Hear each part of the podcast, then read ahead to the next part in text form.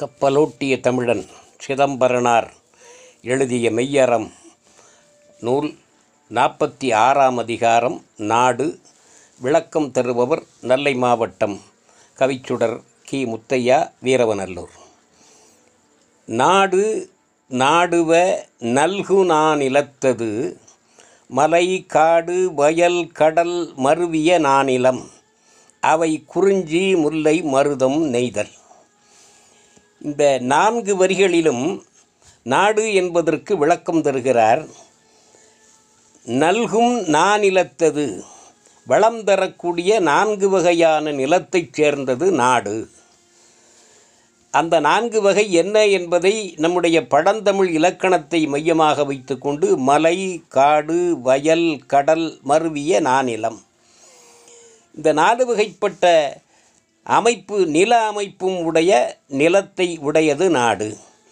இப்பொழுது உள்ள நாடுகளில் எல்லாம் இருக்குமா என்றால் சொல்ல முடியாது கடல் இல்லாத நாடு இருக்கிறது மலை இல்லாத நாடு இருக்கிறது பாலைவனமான நாடு இருக்கிறது வயல் இல்லாத நாடு இருக்கிறது.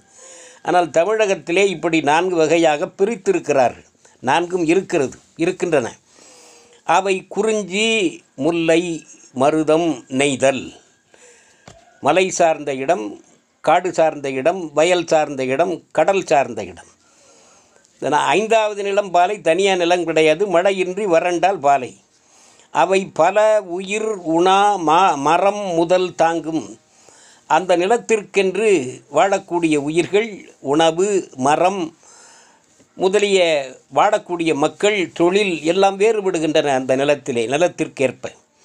அவை பல உயிர் உணா மரம் முதல் தாங்கும். ஒரு மொழி வழங்குவது ஒரு தனி நாடு.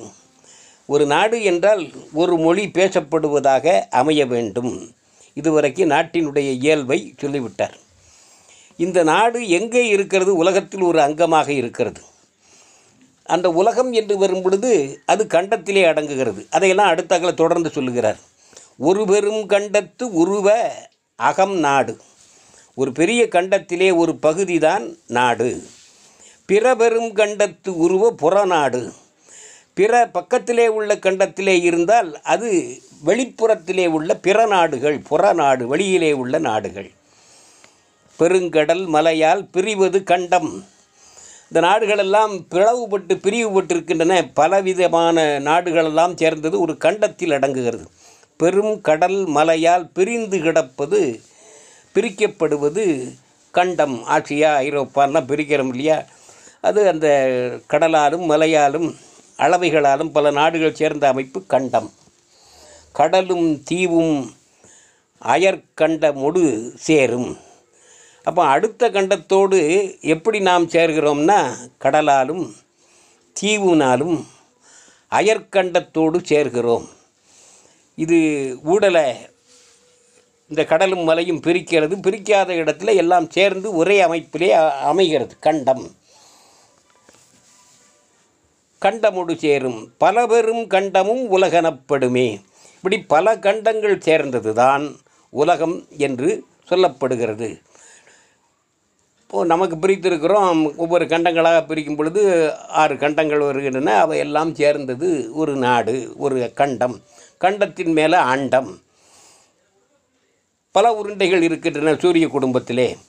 அப்படி கண்டம் கண்டத்துக்குள்ள நாடு நாட்டுக்கு உள்ள ஒரு நாட்டுக்குள்ள பலவிதமான நில அமைப்புகள் இருக்கின்றன என்பதையெல்லாம் சொல்லி அந்த பழந்தமிழ் நாகரிகத்தில் உள்ள குறிஞ்சி முல்லை மருதம் நெய்தல் என்று சொல்லக்கூடிய நான்கு வகையான நிலப்பாகுபாட்டையும் சொல்லி நாட்டினுடைய வளத்தையும் கனிவளத்தையும் நிலவளத்தையும் மக்கள் வாழ்வையும் சொல்லி இந்த அதிகாரத்திலே பேசுகிறார்.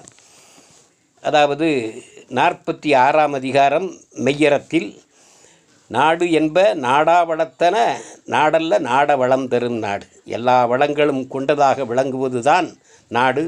பிற நாட்டை சார்ந்திருக்கலாம் ஆனால் உழைப்பு முன்னேற்றம் என்று வரும் பொழுது அந்தந்த நாட்டிற்குரிய பெருமை பாரம்பரியம் கோட்பாடுகள் வேறுபடும்.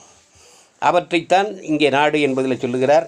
இந்த நாட்டிலே வாழ்பவர்கள் பிற தேசத்தவரோடு நட்பும் நல்லுறவும் கொண்டு சமாதான முறையிலே வாழ்ந்தால் நாடு உலகம் தழுவியதாக இருக்கும். யாரும் ஊரே யாவரும் கேளிர் என்ற நிலைக்கு உலகம் தழுவியதாக இருக்கும். உலகம் அமைதியாக விளங்கும் என்று அந்த உலகத்தில் கொண்டு வந்து முடிக்கிறார். பரபெரும் கண்டமும் உலகெனப்படுமே. இப்போ நாட்டினுடைய வாழ்வு உலகத்தை நோக்கி சமாதானத்தை நோக்கி போக வேண்டும் என்பதை கடைசி வரிகளிலே சொல்லி நிறைவு செய்கிறார் சிதம்பரனார். வாழ்க மெய்யரம் வளர்க சிதம்பரனார் புகழ். நன்றி முத்தையா.